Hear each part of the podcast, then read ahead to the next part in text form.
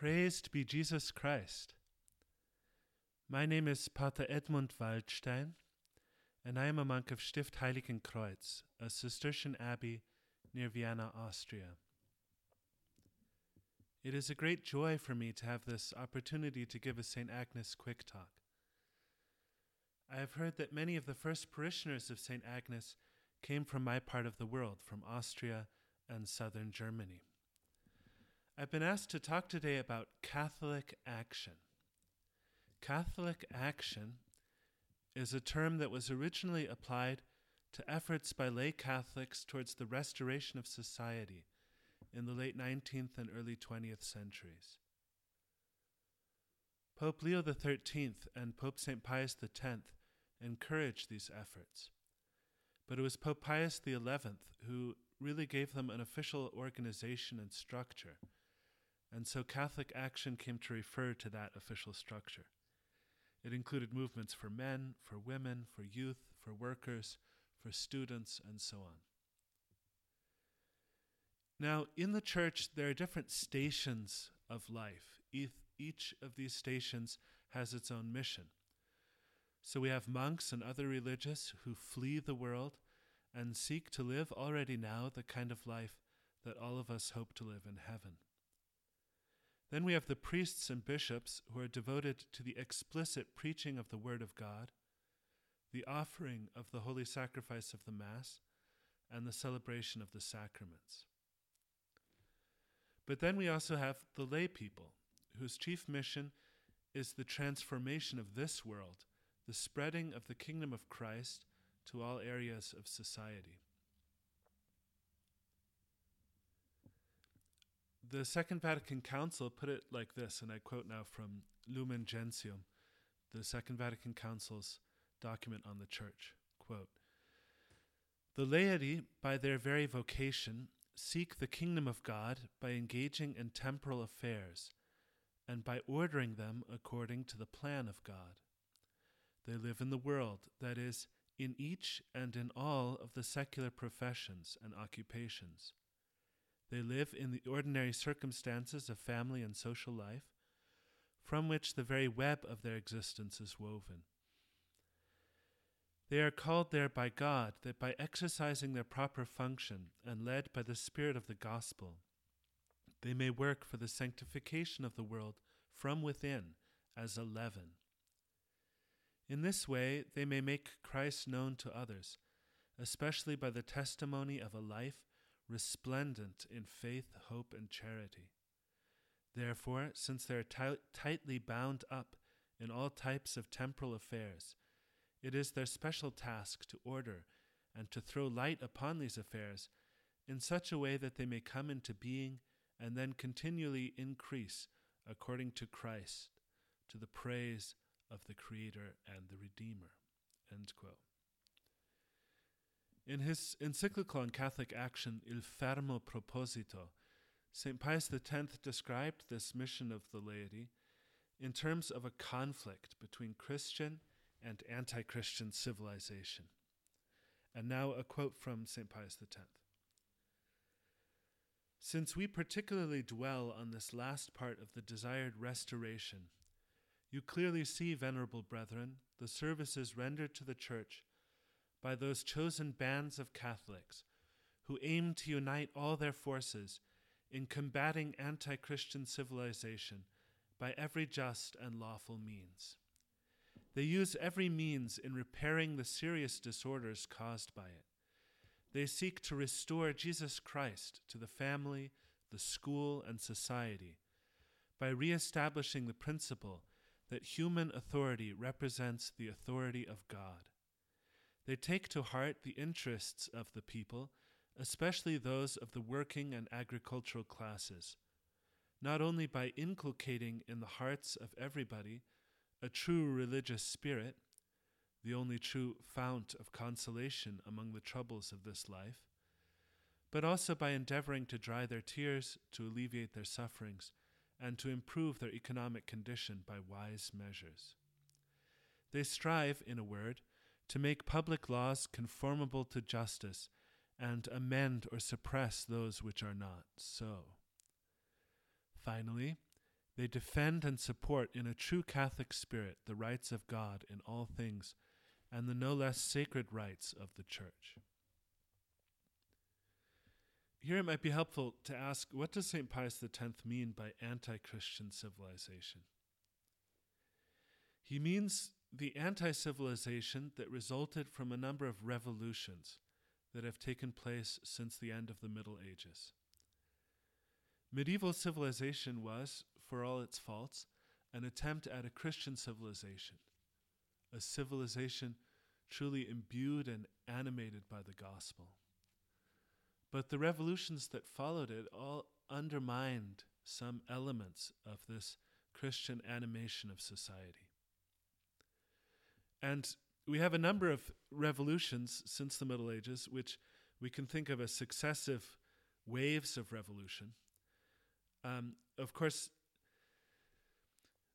the, these revolutions are not sort of clearly separated from each other. They are um, sort of general tendencies that recur, but we can see high points at different uh, time periods. So it all begins basically with the Protestant Reformation, which we can think of as a revolution uh, in the religious sphere, first of all, a revolution against the authority of the Apostolic Church. The Reformation separates the interpretation of the Bible from apostolic authority and apostolic tradition, making the interpretation of the Bible uh, a matter of personal choice for each individual Christian.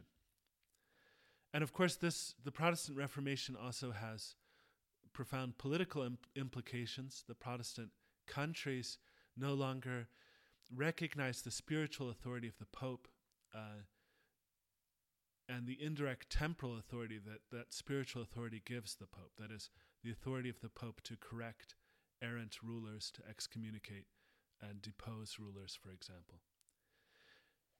In the 17th century, the next century, you get what we sometimes call the scientific revolution, which the scientific revolution can be thought of really as a separation of science from philosophical wisdom, a kind of reduction of science to uh, practical knowledge, knowledge that gives us power over nature and therefore also a reduction uh, in our view of nature, redu- uh, kind of seeing nature as nothing but matter in motion, a kind of stripping uh, of nature of its of all its uh, intrinsic meaning that was given to it by its creator, and this results in a separation between science and faith, because science has been so reduced it's no longer able to really enter into dialogue with faith or to recognize the authority of the faith.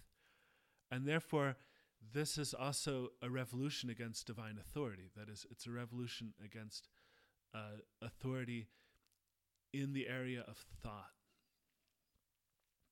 Now, in the 18th century, the end of the 18th century, really, and this carries on into the 19th century, we get what we can call the political revolution. Uh, most of all in France, the French Revolution is kind of the most violent and obvious manifestation of this political revolution. And the political revolution is really a rejection of the idea of political authority itself. That is, a rejection of the idea that it can be good and just for one person to rule over other persons for the sake of the common good a rejection of the idea that authority is derived from God, political authority is derived from God, and therefore a rejection of the idea that obedience and submission can be good. And so you get this ideology of, of freedom and equality in the political revolution, um, which in France results, of course, in the beheading of the king and of much of the nobility of France. And of course, this is also a strengthening of the separation of politics and uh, faith, separation of throne and altar that was that had already begun in the Protestant Reformation. So, of course, the French Revolution also starts a violent persecution of the church in France an attempt to, with the civil constitution of the clergy, to set up a kind of pseudo church in France uh, that ultimately fails. But you have here the uh, origins of a strong anti clerical, anti Catholic uh, movement among um, proponents of political revolution, who in the next century, in the 19th century, will be called liberals. This liberal hatred of the church uh, is connected to the rejection of authority, um, which demands the rejection of the authority of the church, uh, and especially the superiority of the spiritual authority of the church to the temporal authority of rulers, which would be given expression in, uh, again, to, to use the same example, the right of the Pope to depose monarchs. So that is the political revolution. Then in the 19th century, you get uh, what we can call the economic revolution, the industrial revolution, as it's often called, which really involves a separation of economic life from the rest of human life, and especially a separation of economics from morality uh, and from religion and politics, so that economics is seen as kind of this neutral realm that's uh, has to be regulated according to its own rules uh, and ought not to be regulated according to the rules of morality uh, or the Catholic faith. And uh, you probably know that Pope Leo XIII wrote a, an encyclical about this economic revolution, one of the most famous encyclicals of uh, all time, Rerum Novarum. Rerum Novarum, uh, the first line of which says that the, the lust for revolution has spread from the political to the economic sphere. Rerum Novarum, literally translated, it means uh, new things, that is, the desire of new things. But new things is a Latin idiom, a, um, an expression, which actually means revolution. So, what uh, Leo XIII there is saying is that what had begun uh, as a political revolution in France in the 18th century has now become an economic revolution. Finally, we come to the 20th century and carrying on into the 21st century, our own century, we have the sexual revolution. And you see the same kind of dynamic in the sexual revolution that we saw in the uh, religious revolution and the scientific revolution and the political and economic revolutions. There's um, a rejection of authority and a separation of different spheres. So in the sexual revolution, you have um, a rejection of uh, both of kind of the authority of, of the church and of Christian morality in sexual affairs, and also a rejection within sexual relations of any idea of authority and obedience. Um, this is clearest, of course, in the feminist movement, which sees any kind of authority in the family uh, as being tyrannical. Everything has to be equal.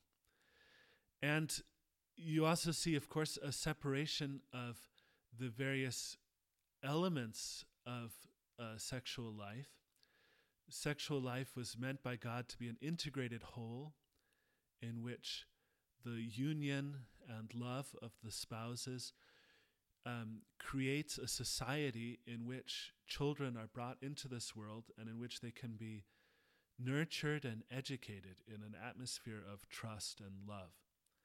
So, the fidelity of the spouses, the faithful love of the spouses, is ordered to the building of a family, which is uh, truly a society of love.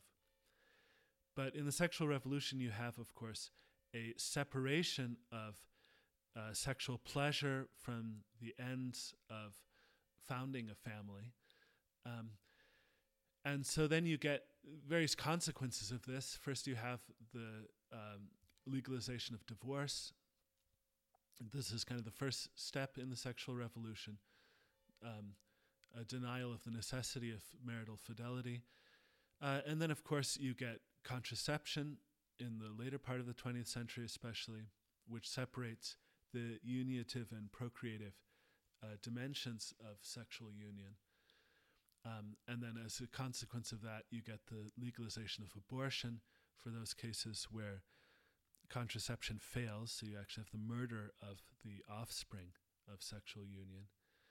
Um, and then this uh, sort of destruction of the nature of sexual union then leads to the normalization normalization of various sexual perversions, um, homosexuality, and uh, and all the rest of it. Uh, and now we have, of course, at the moment we have the transgender movement, um, which sees uh, the sex of individual persons, that is, whether they're masculine or feminine, as something basically uh, mutable. So we have all these these revolutions, uh, the Protestant Reformation, the Scientific Revolution, the French Revolution, the Industrial Revolution, the Sexual Revolution, and so on. And these are all eroding elements of Christian society and setting up a kind of anti civilization. And the purpose of Catholic action is really for lay Catholics to restore all things in Christ that is to to heal the wounds that have been caused by these revolutions, to uh, and to restore the true nature of the family and sexuality, of uh, economic activity, of political activity, of scientific and cultural activity, and ultimately to restore all things to the Catholic faith. That is to uh, bring everyone into the Catholic Church, thus undoing the Protestant Reformation. And I want to end here with a another quote from Pope St. Pius X, who uh, beautifully sums up the aspirations of Catholic action. Quote, the Church well knows that the gates of hell will not prevail against her. Furthermore, she knows that she will be sorely afflicted, that her apostles are sent as lambs among wolves, that her followers will always bear the brunt of hatred and contempt, just as her divine founder received hatred and contempt. So the Church advances unafraid, spreading the kingdom of God wherever she preaches, and studying every possible means she can use in regaining the losses in the kingdom already conquered. To restore all things in Christ has always been the Church's motto, and it is especially our own during the, these fearful moments through which we are now passing to restore all things, not in any haphazard fashion, but in Christ. And the apostle adds, both those in the heavens and those on the earth. To restore all things in Christ includes not only what properly pertains to the divine mission of the Church, namely leading souls to God, but also what we have already explained as flowing from that divine mission, namely Christian civilization, in each and every one of the elements composing it.